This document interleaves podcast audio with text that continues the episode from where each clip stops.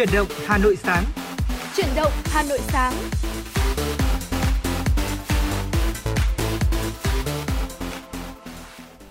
Trọng Khương và Phương Nga xin chào quý vị thính giả đang đến với chuyển động Hà Nội sáng. Thưa quý vị, thật là vui vì ngày hôm nay chúng tôi được đồng hành cùng quý vị để có thể là cập nhật một số những thông tin thời sự đáng chú ý. Bên cạnh đó thì chúng tôi cũng đã chuẩn bị những nội dung để có thể chia sẻ với quý vị. Hãy đến với chương trình của chúng tôi thông qua tần số 96 MHz của Đài Phát thanh và Truyền hình Hà Nội. Đồng thời chương trình cũng được phát sóng trực tuyến trên trang web hanoitv.vn.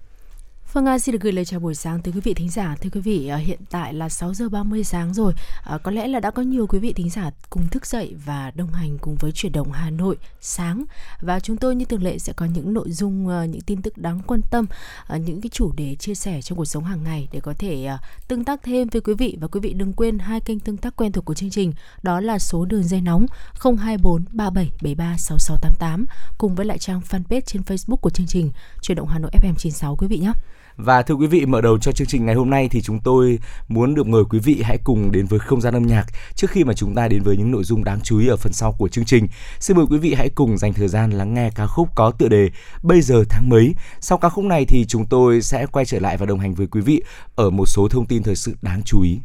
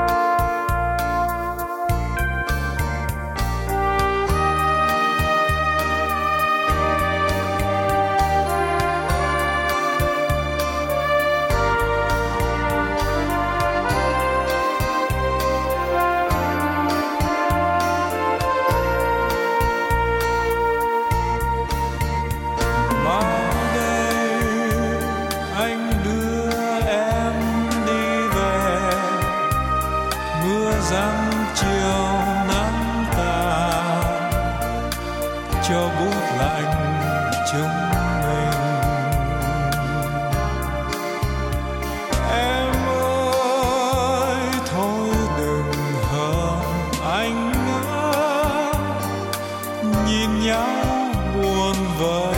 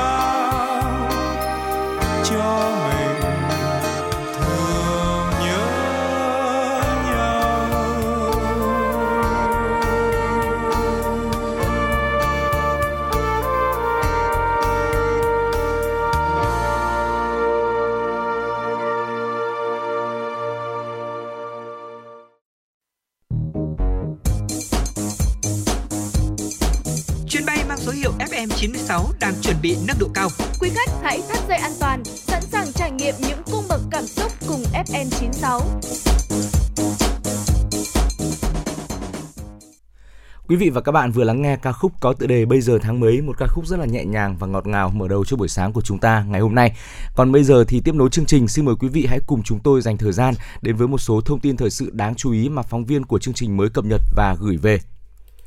Thưa quý vị, Thường trực Hội đồng nhân dân thành phố Hà Nội vừa ban hành quyết định về việc tổ chức đoàn giám sát của Hội đồng nhân dân thành phố giám sát việc thực hiện các quy định của pháp luật trong quản lý sử dụng tài sản công là nhà, đất thuộc sở hữu nhà nước của thành phố.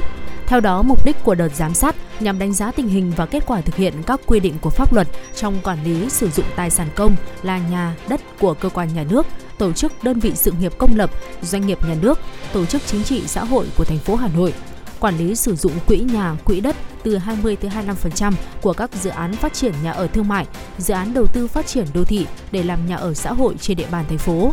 Yêu cầu của đợt giám sát phải đánh giá chính xác, khách quan, đúng thực tế và quy định của pháp luật, các văn bản chỉ đạo của Trung ương và thành phố về quản lý, sử dụng tài sản công.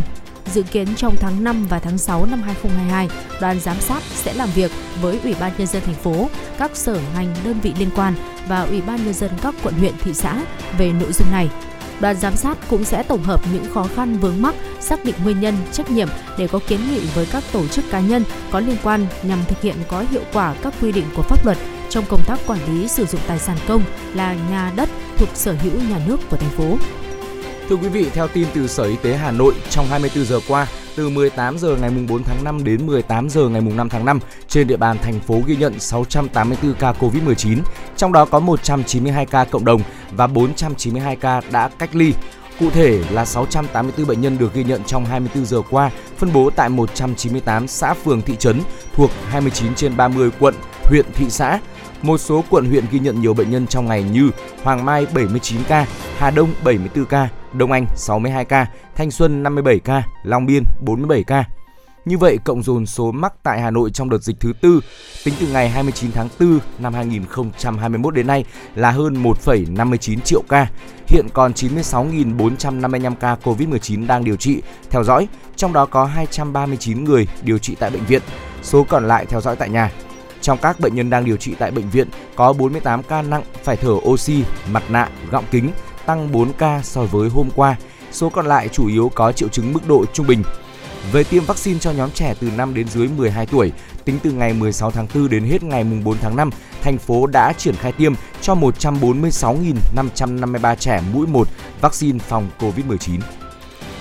Vừa qua, hệ thống y tế Vinmec và Bệnh viện Đại học Quốc gia Seoul đã ký kết hợp tác thành lập Trung tâm Khám sức khỏe tổng quát cao cấp trước sự chứng kiến của Đại sứ Hàn Quốc tại Việt Nam. Phát biểu tại buổi lễ, ngài Park No-wan, Đại sứ Hàn Quốc tại Việt Nam cho biết, Bệnh viện Đại học Quốc gia Seoul là đơn vị đi đầu trong lĩnh vực y học dự phòng ở Hàn Quốc. Việc ký kết hợp tác này góp phần cải thiện hệ thống y tế, tăng cường hệ thống y tế cho Vinmec trong công tác chăm sóc sức khỏe cho 160.000 người Hàn Quốc đang sinh sống tại Việt Nam cũng như người dân Việt Nam.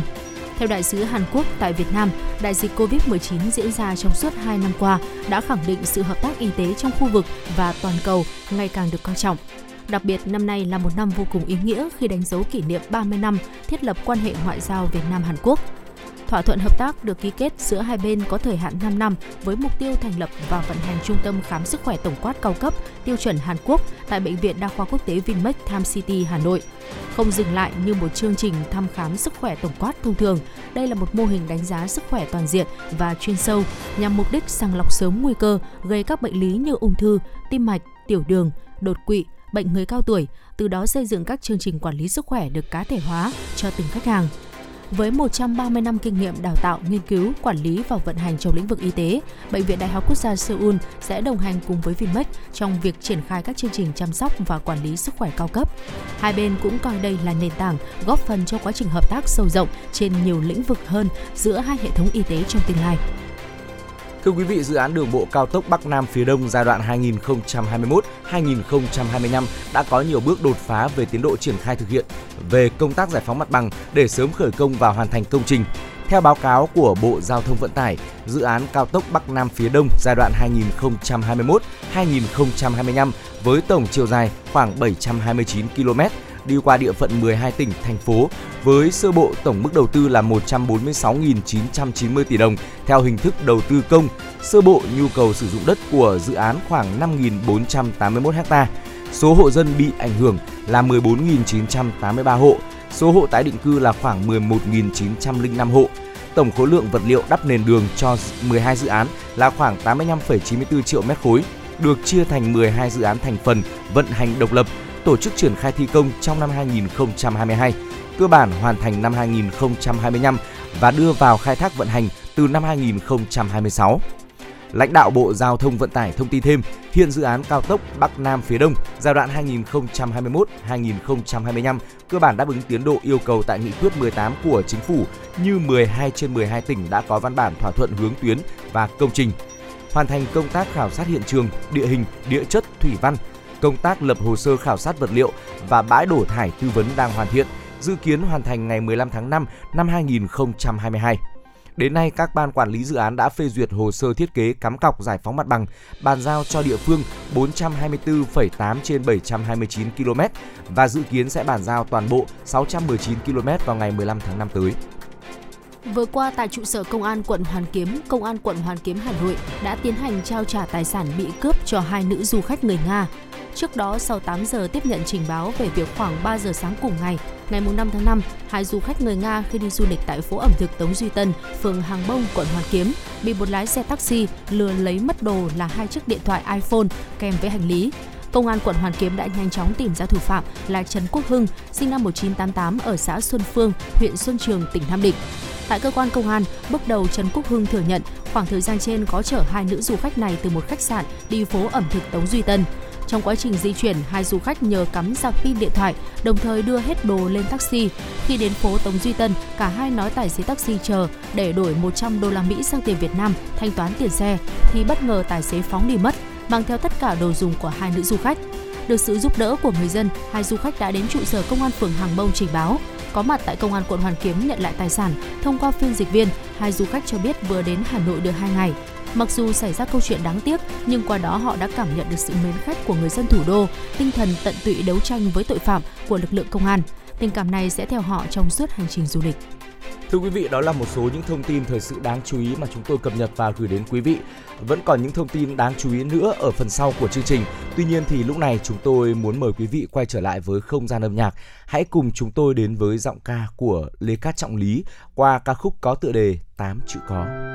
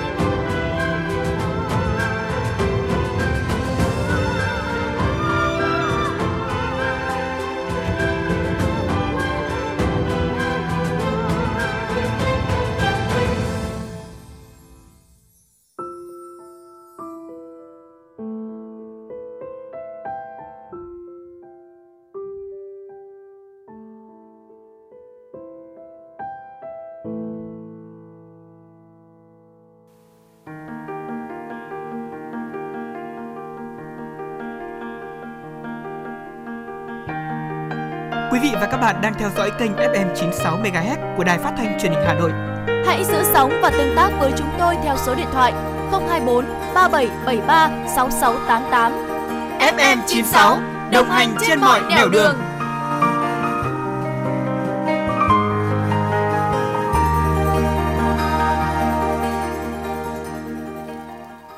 Quay trở lại với chuyển động Hà Nội sáng, lúc này thì chúng tôi xin mời quý vị hãy cùng đến với một nội dung, một thông tin mà có lẽ rằng là khi mà nghe đến thì chúng ta sẽ cảm thấy tinh thần rất là phấn khởi, phấn chấn. Đó là những tín hiệu tích cực về việc hồi phục kinh tế cũng như là du lịch của nước ta qua góc nhìn của truyền thông quốc tế. À, thưa quý vị, mới đây thì uh, trang Times of India của Ấn Độ có bài viết với tiêu đề là Việt Nam từ một quốc gia yên tĩnh trở thành một trong những điểm du lịch tốt nhất thế giới để nói về mức độ phát triển và tốc độ thu hút khách du lịch của Việt Nam trong ờ, thời gian gần đây.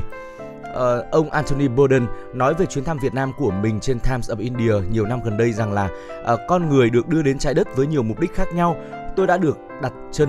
đến trái đất để làm điều này, ăn mì ngay tại đây, tại Việt Nam. Theo đó thì ông Anthony Bourdain, sinh năm 1956, mất năm 2018, đã từng chia sẻ rằng là mình luôn cảm thấy có mối liên hệ đặc biệt với Việt Nam. Lần đầu tiên ông giới thiệu Việt Nam là ở trong chương trình A Cook's Tour vào năm 2002, phần 1 tập 3. Khi ấy thì thế giới ít ai biết rằng cánh cửa mà Bowden mở ra vào thời điểm đó sẽ đến như là một điều may mắn cho du lịch Việt Nam. Thưa quý vị, kể từ đó thì ờ, đất nước bên bờ biển yên bình chúng ta thì đã chứng kiến một sự ờ, thay đổi lớn lao đến mức khiến nhiều thế hệ du khách tò mò ờ, bắt đầu muốn tìm hiểu và muốn biết là Việt Nam chúng ta như thế nào. Theo tờ Times of India thì à, khoảng 20 năm trước, Việt Nam chưa phổ biến với du khách quốc tế. Nói chung là mọi người vẫn đang đi du lịch theo cách truyền thống, à, nghĩa là đi du lịch dựa trên thông tin có sẵn mà Việt Nam lại là quốc gia chưa được du khách thế giới biết đến nhiều. À, bên cạnh cảnh quan, thực phẩm sẽ đóng một vai trò quan trọng trong việc thu hút du lịch tại Việt Nam và công lao chính là thuộc về đầu bếp nổi tiếng và tác giả Anthony Bourdain. À, sau những gì mà ông miêu tả thì cả thế giới bắt đầu cảm thấy tò mò về hương vị và cảnh quan của một đất nước mới như Việt Nam. Từ đó thì những du khách đầu tiên đến với đất nước chúng ta, rồi ờ, dần dần du khách trên thế giới bắt đầu biết đến Việt Nam với hình ảnh đầy thân thiện, ẩm thực đặc sắc và cảnh quan thiên nhiên phong phú. À, thưa quý vị, đến đầu những năm 2010 thì du khách phương Tây bắt đầu lựa chọn khám phá Việt Nam nhiều hơn Ờ, để thu hút khách du lịch, các thành phố lớn như là thành phố Hồ Chí Minh và Hà Nội bắt đầu mở ra các lựa chọn thân thiện với khách du lịch ba lô, đi kèm với nhiều ưu đãi cho nhóm du khách quốc tế nhỏ này. Ờ, sau đó thì các thị trấn và thành phố nhỏ khác cũng làm theo và bắt đầu làm cho các địa điểm của họ trở nên thân thiện với khách du lịch. Lúc này thì việc di chuyển bằng đường hàng không đã trở nên dễ dàng hơn rất là nhiều với việc mở các sân bay ở những nơi như là Đà Nẵng này và Nha Trang Khánh Hòa. Những địa điểm du lịch hoàn hảo, đẹp tựa như tranh giờ đây đã được thế giới ngày càng tò mò và muốn khám phá hơn. Dần dần thì không chỉ những du khách phương Tây thích phiêu lưu khám phá tìm đến Việt Nam để thư giãn, các du khách châu Á cũng trở nên là muốn tìm hiểu văn hóa, lịch sử và con người Việt Nam rồi. Sự tò mò muốn tìm hiểu xem điều gì đã thu hút du khách phương Tây ngay từ đầu đã sinh ra những du khách thuộc tầng lớp trung lưu châu Á có thu nhập khả dụng cũng tìm cách đến Việt Nam để du lịch. Và những địa danh như là Huế, tỉnh Quảng Bình, ở Sapa, Nha Trang hay là đồng bằng sông Cửu Long, ở Phú Quốc và nhiều nơi khác nữa thì bắt đầu nổi lên như những điểm đến hấp dẫn mà mọi người trên khắp thế giới đều muốn trải nghiệm. Theo tờ Times of India thì tình yêu của Anthony Bourdain dành cho món phở xuất hiện trong tâm trí du khách khi mà họ nói về điểm thu hút du lịch ẩm thực ở Việt Nam. Trong thập kỷ trước, ẩm thực Việt Nam đã trở thành một món ăn nổi tiếng trên toàn cầu nhờ nhiều chương trình ẩm thực trên truyền hình, YouTube và các mạng xã hội khác. Bánh tráng cuốn à, hay còn được biết đến là gỏi cuốn phở, bánh cuốn thì đã trở thành lựa chọn ẩm thực phổ biến khi mà đi ăn ở ngoài à, và tại sao không khi mà chúng vừa ngon vừa tốt cho sức khỏe ạ? Ừ. À, khi mà Phương Nga vừa liệt kê một số những địa điểm thì Trọng Khương cũng thấy cũng thấy rằng là Việt Nam của chúng ta có rất là nhiều lợi thế khi mà ừ. có gần như là đầy đủ đa dạng những nhu cầu về du lịch. Ví dụ như là muốn tìm hiểu lịch sử thì có thể đến Huế này, muốn uh, thưởng ngoạn thắng cảnh thì có thể đến Quảng Bình này, hoặc là có thể đến với những biểu tượng cánh đồng lúa, bãi biển đẹp như tranh vẽ hoặc là biểu tượng của sông nước hay là ừ. phiêu lưu ở dưới mặt nước thì cũng có thể tìm đến rất là nhiều những địa điểm khác nhau. Và thưa quý vị, ờ, đặc biệt hơn, một trong những điểm thu hút nhất của Việt Nam đó là cảnh ẩm thực đường phố ạ. Giá cả thì phải chăng này, dễ mua và cũng không thiếu sự đa dạng. Ẩm thực đường phố ở Việt Nam có một sức hấp dẫn rất là tuyệt vời, rất là riêng. À, trải nghiệm nền văn hóa độc đáo của một điểm đến thông qua ẩm thực hẳn là một điều cũng ờ, rất là tuyệt vời rồi. Đó là những gì mà trang Times of India nhận định. Ở trong khoảng thời gian chưa đầy hai thập kỷ, từ một điểm đến còn ít du khách biết đến trở thành một điểm nóng về du lịch, Việt Nam đã đạt được một chặng đường dài trong một khoảng thời gian tương đối ngắn và với một cú nổ thu hút sự quan tâm của các nhiếp ảnh gia, những người đam mê ẩm thực, những người yêu thích văn hóa và lịch sử và những người tìm kiếm cảm giác mạnh. Có thể nói rằng là với tất cả mọi thứ đều đẹp đẽ và tráng lệ, Việt Nam ta đã và đang trở thành quốc gia thu hút khách du lịch bậc nhất thế giới. Và với uh, hiện nay thì chúng ta thấy rằng là dịch bệnh cũng đã được uh, kiểm soát rất là tốt rồi. Vâng và nền kinh tế cũng như là du lịch đang được khôi phục. Hy vọng là từ giờ đến cuối năm thì uh, uh, du lịch sẽ ngày càng đón nhận nhiều tín hiệu tích cực hơn nữa. Vâng và đặc biệt là năm nay Việt Nam chúng ta lại có một sự kiện thể thao rất ừ. là đáng quan tâm. Ừ. uh, đó là đại hội thể thao lớn nhất Đông Nam Á SEA Games 31 sẽ được khai mạc ở Việt Nam uh, vào ngày 12 tháng 5 tới. Uh, thì chắc chắn đó cũng là một cái hoạt động thông qua đó du lịch và kinh tế của Việt Nam cũng sẽ hy vọng Ừ. có cơ hội được ờ, thu hút ờ, Ừ. bạn bè quốc tế hơn đến với lại đất nước Việt Nam chúng ta. Vâng, đây cũng là một cơ hội để chúng ta quảng bá ờ, hình ảnh Việt Nam đến với bạn bè quốc tế đúng không ạ? Và Ừ. ngay bây giờ thì xin mời quý vị hãy đến với không gian âm nhạc lắng nghe ca khúc có tựa đề Những trái tim Việt Nam. người Việt Nam vốn rất yêu hòa bình ghét chiến tranh non sông kêu tên chúng ta. Sẵn sàng tôi đứng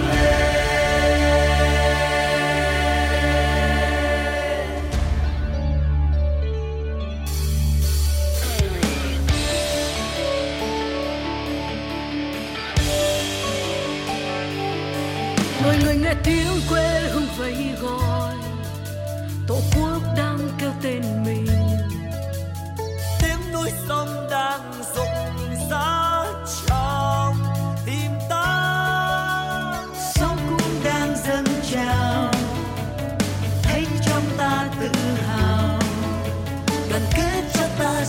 sức mạnh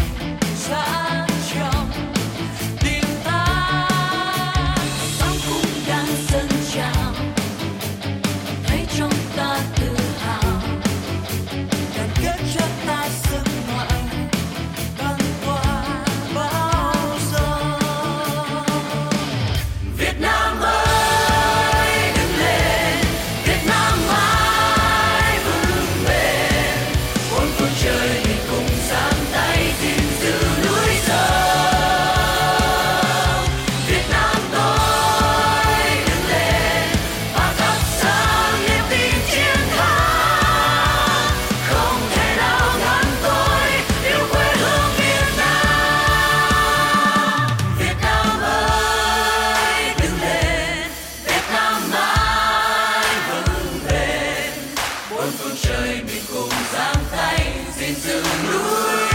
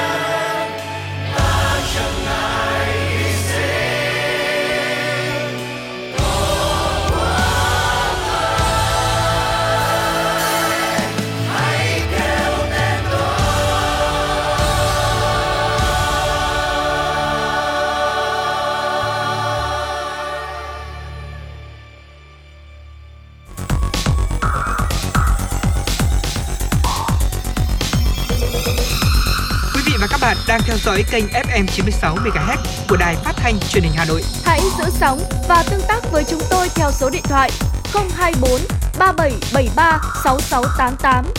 FM 96 đồng hành trên mọi nẻo đường. Quay trở lại với chuyển động Hà Nội sáng thì lúc này xin mời quý vị hãy cùng chúng tôi dành thời gian để cập nhật một số thông tin thời sự đáng chú ý mà phóng viên mới gửi về.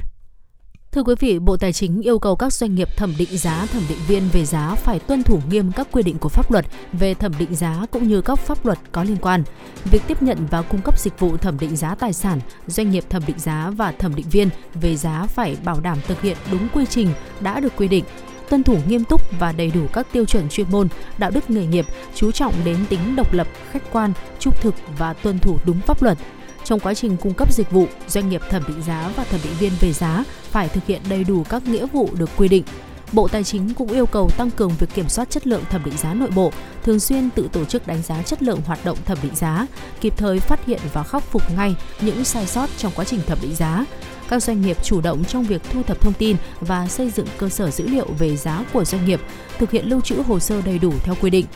các doanh nghiệp phải thực hiện nghiêm túc việc cập nhật kiến thức thẩm định giá hàng năm nhằm nâng cao hiểu biết pháp luật, nghiệp vụ chuyên môn, đạo đức nghề nghiệp, đặc biệt là những quy định pháp luật có liên quan đến hoạt động thẩm định giá, nghiên cứu. Thưa quý vị, thông tin tiếp theo mà chúng tôi muốn chuyển đến quý vị, ngày hôm qua Bộ Công Thương đã ban hành quyết định về giữ nguyên việc áp dụng các biện pháp chống bán phá giá đối với một số sản phẩm thép hợp kim liên quan đến biện pháp chống bán phá giá áp dụng đối với sản phẩm thép hợp kim hoặc không hợp kim được cán được cán phẳng, được sơn do không có bên liên quan nào đề nghị giả soát định kỳ nên Bộ Công Thương ban hành quyết định giữ nguyên việc áp dụng biện pháp chống bán phá giá đối với một số sản phẩm thép hợp kim hoặc không hợp kim được cán phẳng, được sơn có xuất xứ từ Hàn Quốc và Trung Quốc. Tại quyết định số 843 QĐ BCT nêu rõ, trong thời hạn 60 ngày trước khi kết thúc một năm kể từ ngày có quyết định này, các bên liên quan theo quy định tại Điều 59 Nghị định số 10 2018 NDCP ngày 15 tháng 1 năm 2018 của Chính phủ, quy định chi tiết một số điều của luật quản lý ngoại thương về các biện pháp phòng vệ thương mại có thể nộp hồ sơ yêu cầu giả soát. Sở Giáo dục Đào tạo Hà Nội vừa phê duyệt và công bố chỉ tiêu tuyển sinh vào lớp 10 năm học 2023 của các trường trung học phổ thông công lập trên địa bàn thành phố. Theo chỉ tiêu của Sở Giáo dục Đào tạo Hà Nội công bố, một số trường có chỉ tiêu tuyển sinh tăng hơn năm ngoái, có thể kể tới như là Trung học phổ thông Kim Liên, Trung học phổ thông Tây Hồ, Trung học phổ thông Phan Đình Phùng. Theo Sở Giáo dục Đào tạo Hà Nội, năm học trước 2021-2022, toàn thành phố có khoảng 129.000 học sinh dự xét công nhận tốt nghiệp trung học cơ sở, tăng 19.000 em so với năm học trước. Thực hiện công tác phân luồng học sinh sau tốt nghiệp trung học cơ sở, khoảng 60% số học sinh tuyển vào trường trung học phổ thông công lập, 21% số học sinh tuyển vào trường trung học phổ thông tư thục, 10% số học sinh tuyển vào trung tâm giáo dục nghề nghiệp, giáo dục thường xuyên và khoảng 9% số học sinh tham gia học nghề. Cụ thể, tuyển vào trường trung học phổ thông khoảng 104.000 học sinh, trong đó các trường công lập tuyển khoảng 77.000 học sinh, các trường tư thục tuyển khoảng 27.000 học sinh, tuyển vào trung tâm giáo dục nghề nghiệp, giáo dục thường xuyên khoảng 12.900 học sinh, số học sinh còn lại vào các cơ sở giáo dục nghề nghiệp. Theo lịch của Sở Giáo dục Đào tạo Hà Nội, kỳ thi sẽ được tổ chức vào các ngày từ 18 đến 20 tháng 6. Trong đó ngày 18 tháng 6 thì môn ngữ văn và ngoại ngữ, sáng ngày 19 tháng 6 thì môn toán, ngày 20 dành cho các thí sinh dự thi môn chuyên và các trường trung học phổ thông chuyên. Bộ Giáo dục và Đào tạo vừa gửi công điện tới giám đốc các sở giáo dục và đào tạo về việc tăng cường phòng chống đuối nước cho trẻ em, học sinh. Nội dung công điện nêu rõ, thực hiện công điện của Thủ tướng Chính phủ về tăng cường phòng chống đuối nước trẻ em, Bộ Giáo dục và Đào tạo đề nghị Giám đốc Sở Giáo dục và Đào tạo tiếp tục chỉ đạo tăng cường quán triệt, triển khai có hiệu quả các văn bản chỉ đạo của Thủ tướng Chính phủ, Bộ trưởng Bộ Giáo dục và Đào tạo về phòng chống tai nạn thương tích, đuối nước đối với trẻ em, học sinh, đặc biệt chú trọng các nội dung chỉ đạo của Bộ Giáo dục và Đào tạo tại công văn số 1562 BGZDT GZTC về tăng cường công tác phòng chống đuối nước đối với học sinh, mở đợt cao điểm triển khai công tác tuyên truyền, giáo dục nâng cao nhận thức, ý thức để học sinh biết và tuân thủ các quy định về phòng chống đuối nước, nhất là nhận biết các địa điểm tiềm ẩn nguy cơ đuối nước, triển khai, hướng dẫn việc phổ biến kiến thức, kỹ năng phòng chống đuối nước đến từng trường học, lớp học trước khi học sinh nghỉ hè, đẩy mạnh phong trào dạy bơi, dạy kỹ năng an toàn cho học sinh trong trường học, chỉ đạo tăng cường hơn nữa công tác phối hợp giữa nhà trường với gia đình, đoàn thể và chính quyền địa phương để quản lý, giám sát học sinh trong thời gian nghỉ học, nghỉ hè, bảo đảm an toàn, phòng chống đuối nước.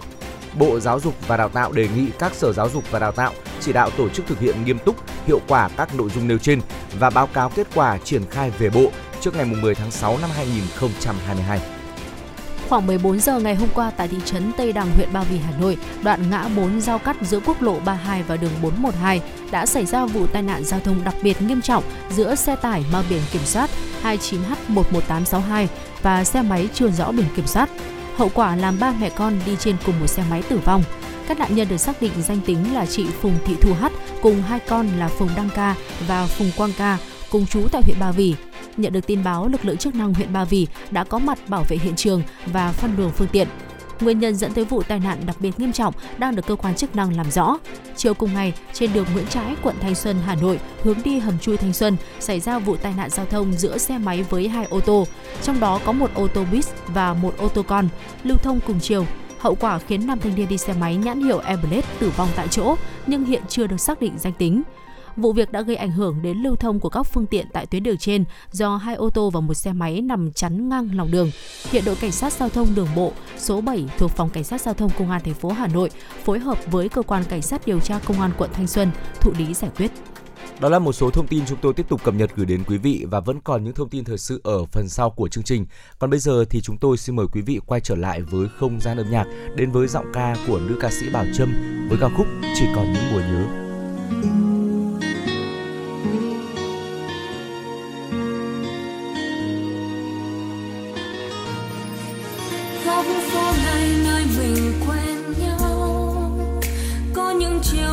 Rơi ướt vai có những lần mình hẹn ngày mai, hẹn yêu mãi, hẹn chung lối đi. Có một lần anh chẳng qua nữa, cứ thế xa xa mãi nơi em. Để những mùa nhuộm màu thương nhớ, phố xa xôi đã vạn lại anh còn bao yêu thương. Nơi góc phố bóng em xa mờ, và con tim anh dành nơi ai? Là bờ vai, là màu tóc rối. Mùa thu sang hàng cây sao xa, lá rơi đây đã qua ngày xanh. Ngược thời gian ngược về quá khứ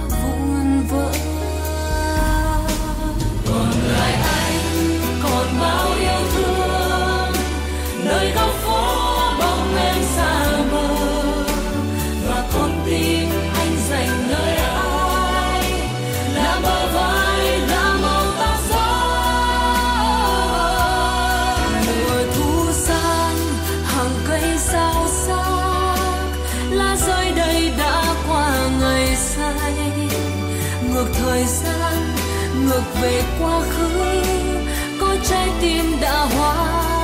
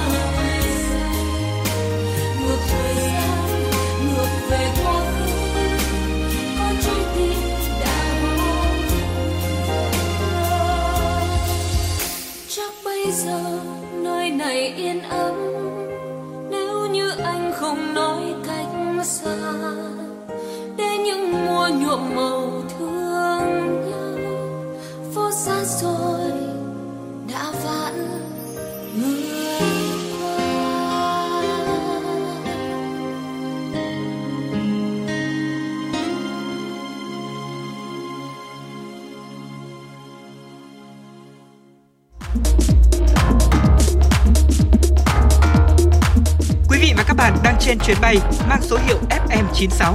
Hãy thư giãn, chúng tôi sẽ cùng bạn trên mọi cung đường. Hãy giữ sóng và tương tác với chúng tôi theo số điện thoại 024 3773 6688.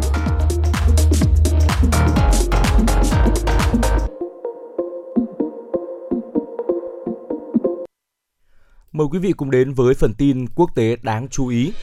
Người dân tại Trung Quốc đã chi tiêu ít hơn 43% cho du lịch trong kỳ nghỉ lễ Ngày Quốc tế Lao động kéo dài 5 ngày so với cùng kỳ năm 2021. Đây là dữ liệu do chính phủ Trung Quốc công bố trong bối cảnh các biện pháp hạn chế nhằm ngăn chặn dịch Covid-19 triển khai trên toàn quốc đang được thắt chặt, ảnh hưởng đến chi tiêu của người dân. Bộ Văn hóa và Du lịch Trung Quốc cho biết doanh thu du lịch nội địa của nước này đã giảm xuống còn 64,7 tỷ nhân dân tệ. 160 triệu chuyến đi được thực hiện trong kỳ nghỉ lễ trên, đánh dấu mức giảm 30,2% so với cùng kỳ năm trước đó. Theo thông lệ, kỳ nghỉ lễ Ngày Quốc tế Lao động tại Trung Quốc diễn ra từ ngày 30 tháng 4 đến ngày 4 tháng 5 và là một trong những mùa du lịch bận rộn nhất của Trung Quốc khi mùa xuân chuyển sang mùa hè. Tuy nhiên, kỳ nghỉ lễ năm nay đã bị gián đoạn do đợt bùng phát Covid-19 lớn nhất tại Trung Quốc kể từ khi dịch bệnh này lần đầu tiên xuất hiện ở Vũ Hán vào cuối năm 2019. Hãng tin Reuters đưa tin vào tuần trước, trong kỳ nghỉ vừa qua, các khách sạn trên khắp Trung Quốc đã giảm giá tới 50%, với giá phòng ở nhiều thành phố nước này đã xuống mức thấp nhất trong vòng 5 năm. Trong đó, các khách sạn đã chuẩn bị sẵn tâm thế đối với tình hình sụt giảm lượng khách du lịch. Bộ Văn hóa và Du lịch Trung Quốc cho rằng chính sách phòng ngừa và kiểm soát Covid-19 đã ảnh hưởng đến cư dân đô thị và nông thôn trên toàn quốc. Thưa quý vị, các quốc gia trên thế giới có khả năng đối mặt với tình trạng thiếu lương thực trầm trọng hơn trong năm 2022. Nguyên nhân dẫn đến tình trạng thiếu lương thực trầm trọng nói trên là do cuộc khủng hoảng Nga-Ukraine, nhất là ở các quốc gia có thu nhập thấp. Đây là cảnh báo trong một báo cáo của Liên Hợp Quốc mới được công bố. Báo cáo được đồng phát hành bởi 17 cơ quan, trong đó có Chương trình Lương thực Thế giới và Tổ chức Nông lương Liên Hợp Quốc. Báo cáo bao gồm tình hình lương thực của 53 quốc gia vào năm 2021 và dự báo tình hình vào năm 2022 với 41 quốc gia. Báo cáo cho biết, năm 2021, 193 triệu người tại 53 quốc gia có nguy cơ mất an ninh lương thực, tăng đáng kể so với năm trước, trong khi tình hình an ninh lương thực toàn cầu dự kiến sẽ xấu đi trong năm nay. Báo cáo cảnh báo do Nga và Ukraine là những nhà xuất khẩu hàng đầu thế giới về lương thực nên xung đột hai bên có thể làm trầm trọng thêm cuộc khủng hoảng lương thực hiện hữu. Hiện chưa có quốc gia nào có thể bù đắp được lượng lúa mì xuất khẩu của Nga và Ukraine, vốn chiếm 1 phần 3 nguồn cung trên toàn cầu. Điều này khiến việc tìm kiếm nguồn cung lương thực có nguy cơ trở thành vấn đề chính trên thế giới trong một năm tới. Thưa quý vị, số ca mắc viêm gan cấp tính không rõ nguyên nhân ở trẻ em đang tăng tại nhiều nước. Hiện các chuyên gia y tế đang nỗ lực giải mã căn bệnh viêm gan bí ẩn này. Đây là thông tin đáng quan ngại không chỉ đối với các bậc phụ huynh mà còn đối với giới chuyên gia y tế và các chính phủ, đặc biệt trong bối cảnh dịch Covid-19 mới chỉ tạm lắng trong thời gian gần đây. Anh là quốc gia đầu tiên xuất hiện và chứng kiến sự gia tăng đáng kể các trường hợp viêm gan cấp tính nặng ở trẻ nhỏ. Ngày hôm qua, nước này báo cáo 10 trường hợp viêm gan cấp tính nặng không rõ nguyên nhân ở trẻ em dưới 10 tuổi trên khắp miền trung Scotland. Chỉ vài ngày sau, ngày 8 tháng 4, con số này đã tăng đột biến lên 74 trường hợp trên toàn Vương quốc Anh. Và đến thời điểm này, sau một tháng, số ca mắc viêm gan cấp tính nặng ở Vương quốc Anh là hơn 140 trường hợp. Trên toàn cầu đến nay đã ghi nhận tổng cộng gần 300 trường hợp trẻ em mắc viêm gan cấp tính tại 20 quốc gia. Các ca nhiễm tập trung chủ yếu tại châu Âu. Tuy nhiên, một số trường hợp đã được báo cáo tại châu Mỹ, Tây Thái Bình Dương và Đông Nam Á. Hiện các chuyên gia y tế trên khắp thế giới đang thu thập các báo cáo để đi tìm lời giải về sự gia tăng bí ẩn của các trường hợp viêm gan cấp tính này. Tính đến nay, Mỹ đã ghi nhận gần 1 triệu ca tử vong do Covid-19 và hơn 81 triệu người mắc. Đây là con số cao nhất thế giới tính theo quốc gia. Đây là số liệu thống kê chính thức của Đại học John Hopkins tính đến ngày hết ngày 4 tháng 5 theo giờ địa phương. Số liệu trên là một lời nhắc nhở rằng Mỹ vẫn đang phải chống chọi với sự lây lan của virus SARS-CoV-2. Cũng theo Đại học Johns Hopkins, đến nay thì mới chỉ có 66,6% dân số Mỹ đã hoàn thành chương trình tiêm chủng vaccine ngừa COVID-19 cơ bản. Theo báo cáo của Trung tâm Kiểm soát và Phòng ngừa Dịch bệnh CDC của Mỹ, hiện nay thì trung bình mỗi ngày nước này ghi nhận 325 ca tử vong do COVID-19, trong khi số bệnh nhân COVID-19 cần nhập viện điều trị là 2.214 người một ngày. Ngoài ra, tờ Los Angeles Times số ra ngày 3 tháng 5 thông tin, trong tuần qua, bang California đã có số ca nhiễm mới tăng 30%. CDC Mỹ cho biết có ít nhất 82,5% người trên 5 tuổi tại Mỹ đã tiêm ít nhất một mũi vaccine ngừa COVID-19. Trong tháng 5 năm 2021, Tổng thống Mỹ Joe Biden đã đặt mục tiêu tiêm ít nhất một mũi vaccine ngừa COVID-19 cho 70% dân số trưởng thành của nước này vào ngày 4 tháng 7 cùng năm. Thưa quý vị, người phát ngôn Bộ Quản lý Thiên tai Afghanistan, ông Mahamad Nasid Haqqani nói với EFE, hãng thông tấn lớn nhất thế giới sử dụng tiếng Tây Ban Nha có trụ sở chính tại Madrid, Tây Ban Nha rằng những trận mưa lớn gần đây đã khiến 22 người thiệt mạng, 30 người bị thương, khiến gia súc chết, hàng trăm ngôi nhà và nhiều diện tích đất nông nghiệp bị phá hủy. Kể từ cuối tuần qua, Afghanistan đã chứng kiến những trận mưa xối xả dẫn đến lũ quét, chủ yếu ở các khu vực phía Bắc và Tây Bắc nước này, khiến nhiều người thương vong và gây thiệt hại trên diện rộng về cơ sở hạ tầng và nhà cửa. Cơ quan khí tượng Afghanistan đã cảnh báo về những trận mưa lớn ở 27 tỉnh có thể gây ra đợt lũ lụt mới, chỉ có 7 tỉnh nằm ngoài khu vực có nguy cơ cao. Afghanistan là một quốc gia có địa hình nhiều núi, thường xuyên phải hứng chịu lũ lụt, đặc biệt là do những trận mưa lớn diễn ra trong thời kỳ gió mùa từ tháng 6 đến tháng 9 hàng năm, gây thiệt hại đáng kể về người và tài sản. Thưa quý vị, đó là những thông tin quốc tế ờ, cuối cùng mà chúng tôi gửi tới quý vị trong ờ, phần tin tức đáng quan tâm trong 60 phút trực tiếp sáng ngày hôm nay. Tiếp theo thì chúng ta chuyển sang ờ, tiểu mục thông điệp ngày mới ạ. Quý vị thân mến, đôi khi chúng ta sẽ mất đi tầm nhìn về những điều quan trọng trong cuộc sống này. Với những cái lịch học và lịch làm việc ngày càng bận rộn hơn, những thói quen đều đặn có xu hướng biến não bộ của chúng ta trở thành một cỗ máy tự động và có thể là rồi đến một ngày mọi thứ sẽ không còn đi đúng theo quỹ đạo như chúng ta muốn nữa bởi là chúng ta đang bị mất định hướng và không còn xác định được vấn đề thực sự để có thể tập trung vào và những lúc như vậy thì cần phải có những lời nhắc nhở để biết được bản thân cần phải làm gì phải dừng lại và tìm ra con đường mới đúng đắn cho mình hay là tiếp tục bước tiếp và lời nhắc nhở đó chính là 10 sự thật không thể chối cãi uh, xin được chia sẻ tới quý vị ngay sau đây uh, xin uh, mời quý vị cùng lắng nghe và cùng ngẫm nghĩ chia sẻ thêm quan điểm của mình với Phương Nga và Trọng Khương nhé. Ừ. À, trước hết đó là chúng ta cần phải biết thành công lớn thì thường được dự báo bởi thất bại. Bạn sẽ không bao giờ có thể cảm nhận được sự thành công đúng nghĩa cho tới khi bạn học cách đối mặt với thất bại. Những sai lầm của bạn sẽ mở ra con đường đưa bạn tới thành công bằng cách cho bạn biết khi nào bạn đang đi sai hướng. Những đột phá lớn nhất sẽ tới khi bạn cảm thấy nản lòng nhất và bế tắc nhất, chính là sự chán nản. Thoái chí đó sẽ buộc bạn phải nghĩ theo cách khác đi, mở rộng tầm nhìn của mình và tìm ra lời giải đáp mà bạn bỏ lỡ thành công đòi hỏi chúng ta phải kiên nhẫn và có khả năng duy trì thái độ bình tĩnh sự sáng suốt và quyết đoán ngay cả khi phải đau khổ vì những điều bạn từng tin tưởng nên chớ vội gục ngã khi gặp thất bại nhé. Và điều thứ hai đó là bận rộn không đồng nghĩa với việc là đạt năng suất cao. À, hãy nhìn mọi người xung quanh chúng ta họ trông có vẻ vô cùng bận rộn tham gia vào hết cuộc họp này tới cuộc họp khác nhận và trả lời email liên tục nhưng mà bao nhiêu trong số họ thì thực sự đạt được hiệu suất làm việc cao, đạt được thành công vang dội. Thành công không tới từ sự chuyển động và hành động, mà nó xuất phát từ sự tập trung, từ việc đảm bảo rằng là thời gian của chúng ta được sử dụng hiệu quả và hữu ích nhất có thể mọi người thì ai cũng đều có 24 giờ mỗi ngày và bạn cũng vậy. Hãy biết sử dụng quỹ thời gian này theo cách thông minh bởi nó sẽ quyết định phần lớn khả năng thành bại và luôn nhớ một điều đó là bạn là sản phẩm của năng suất công việc. Không phải là nỗ lực của bạn nên là hãy chắc chắn là những cái nỗ lực của chúng ta tập trung vào những công việc cụ thể có kết quả.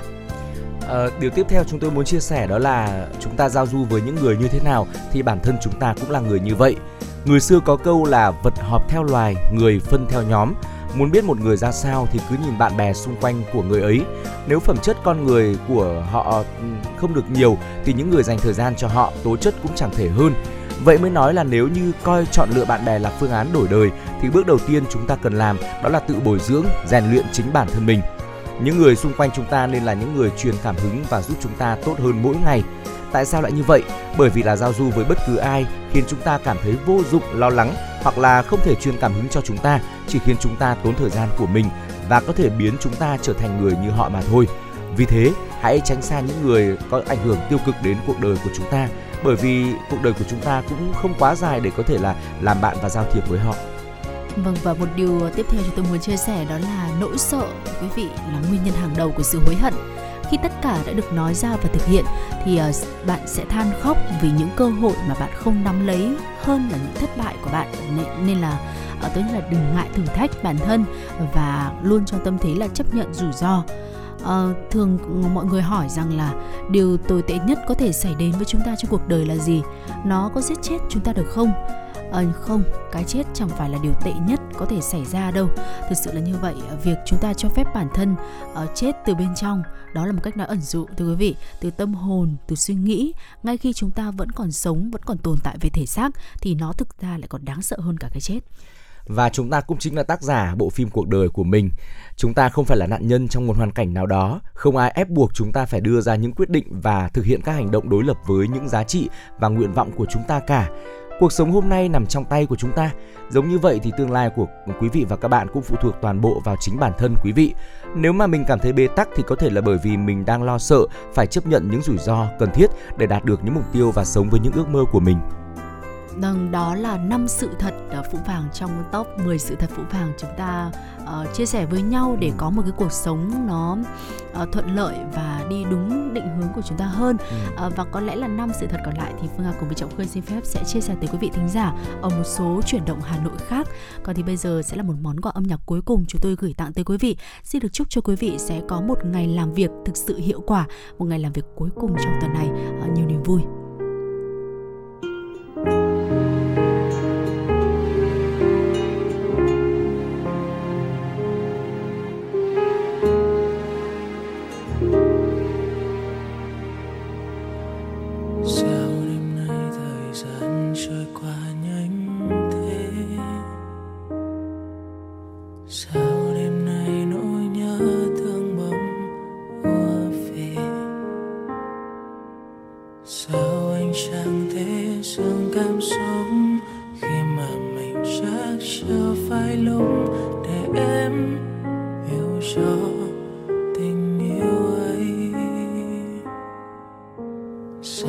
wish